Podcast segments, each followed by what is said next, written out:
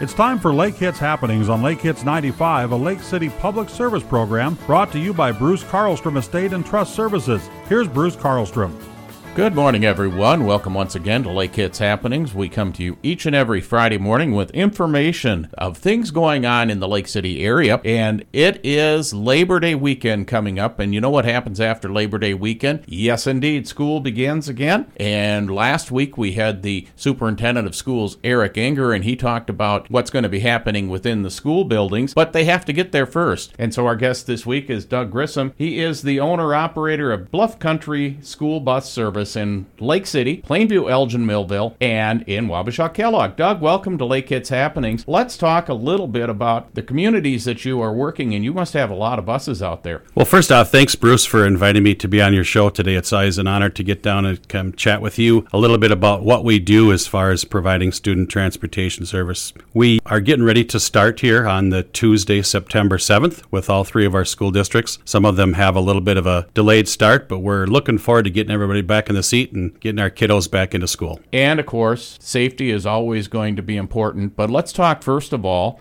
about COVID rules and regulations because we talked about that a little bit with Superintendent Enger, and he mentioned what was going to be required on school buses. Yeah, this year we're off to a little bit of a different look. It'll be a lot easier, I think, for our people to jump in the seats and provide that service. We are mandated by the FTA and the CDC that our students and our bus drivers will have to be wearing masks while on school buses, but it's a lot different than last year. So we look to be a lot more proactive with how we're getting kids to school we're filling them back up. We're still using cross ventilation with the roof hatches and the windows open and hopefully providing a, a good, safe environment for all of our kiddos. Well, this year I don't believe the districts are looking at staggering their schools and school days. It'll be pretty much full time students were last year part of the hybrid program lessened the number of students how many students i'm going to stump you here how many students are riding on how many buses on any given day we offer services of up to a 3,000 students in our three districts. And I would have to say we've got probably 1,800 kids that we transport on any given day. So there's a lot going on, and you, your drivers, uh, they are remarkable people. Ask me about somebody with all his troubles behind him, and I will show you a school bus driver.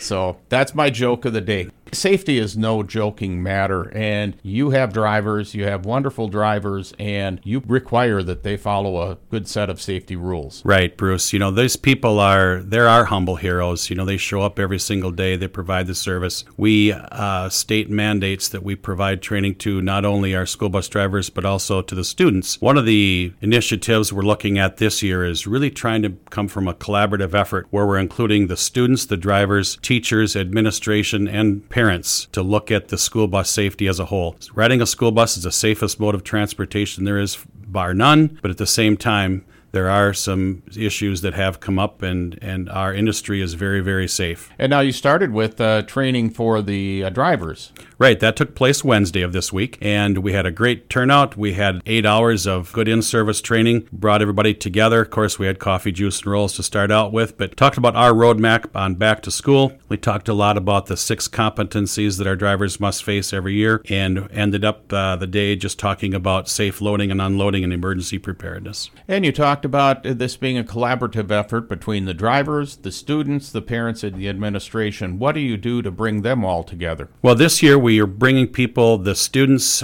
and the uh, uh, that whole group into a lyceum type of, of environment at the school, talking about school bus safety as a whole, and then taking them out to the school bus and talking about safe loading and unloading, the danger zones surrounding a school bus, the rules and consequences, and also, of course, about evacuation training as well. Well, now I'm a motorist, I'm not a school bus driver, but it's important for me too that I am cognizant of the fact that the school buses are going to be out, and they'll be out already uh, Monday after Labor Day, next Tuesday. What should I, as a motorist, be particularly concerned about? Well, thanks for bringing that up, Bruce. You know, that's one of the things that we battle every year. About five or six years ago, we really zeroed in on what is it that motorists aren't getting? Is it the lights that are flashing that they don't see? Is it the stop arm? Is it maybe being unsure of what they're supposed to do? But basically, for the for the general public, if you see a school bus with yellow lights on, flashing front and rear, know that that bus will be stopping to pick up or unload students very soon. Once they're stopped, the yellow lights turn off, the reds turn on, and that is you cannot stop any closer than 20 feet around the school bus, and students may be actually crossing in front of the bus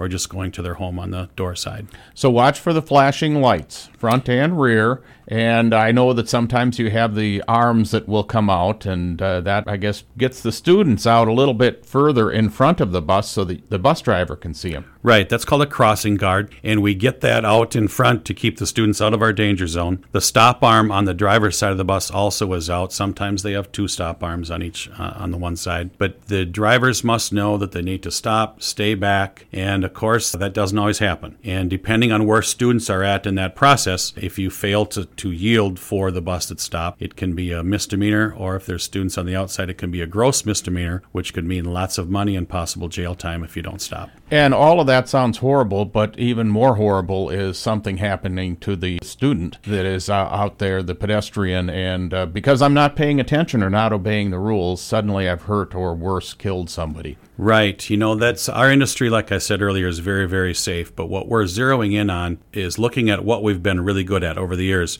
We're using our crossing gates well. We're reducing the number of students that cross over. We've improved our driver training. So now we're really looking at the students. And as our young ones come in, our kindergartners, our first graders, they might not understand what to do when they're outside the bus. So that's why we're moving to a collaborative effort in the schools to try and really promote from day one what they're supposed to do to stay safe. And so the school bus company is doing their job, the drivers are doing their job, the administration is mandating these sorts of things. Parents, parents, you really need to pay attention and instill all of this, uh, these safety measures in uh, your young children's minds and reinforce them on the older kids who think they're invincible and Doug, I think we need to point out to everybody driving put that telephone down. It's no time to text or call.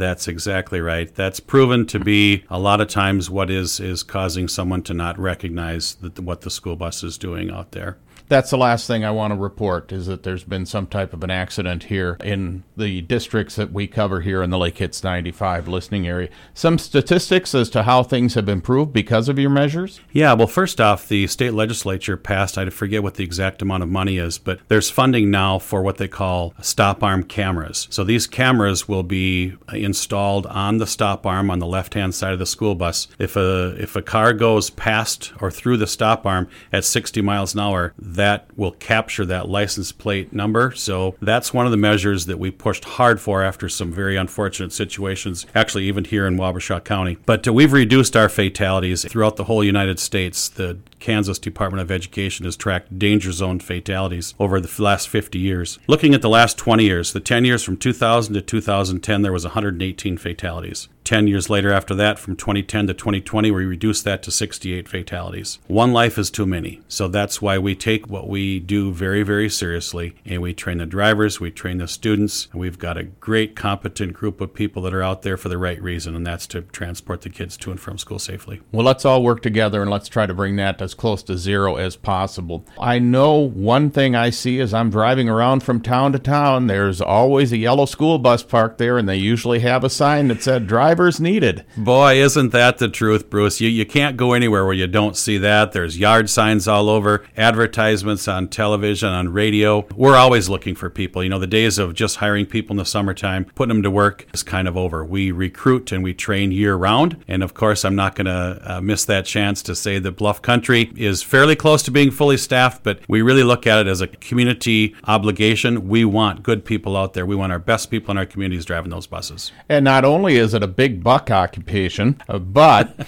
uh, it is also a very rewarding occupation. It is. You know, uh, going back to, I hate to say this now, 27 years ago when we moved to Lake City, watching those kids grow up, establishing relationships, you know, is very rewarding. Some of our drivers talk about getting invited to high school graduations. You know, there's some great, really humbling warm stories that come out of being a bus driver. Well, and you and Kara, your wife, and Emmy, your daughter, still in the bus business, and you do a great job. And we appreciate all that you do here in the Lake City, Plainview, Elgin, Millville, and Wabasha Kellogg school districts. If anybody wants to talk to you and inquire more about driving, or they have questions about where their bus stops are or what bus their students should be on, how do they get a hold of you? Sure, that's a great question, Bruce. First off, we have a website, bluffcountryschoolbus.com. Emmy is very involved, of course, with our Facebook page, and our Lake City main dispatch number is 345 4112. We ask anybody that has any questions, comments, concerns about the service we provide to reach out. We are very open to talking about a lot of different things in regards to student transportation. Well, there you go. Doug Grissom from Bluff Country School Bus Service. They will be back at work on Tuesday following Monday, Labor Day. And everybody take it easy out there and be careful. Watch out for our kids and watch out for those big yellow buses. Thank you for listening to Lake Hits Happenings. Thank you for joining Lake Hits Happenings brought to you by Bruce Carlstrom Estate and Trust Services on Lake Hits 95.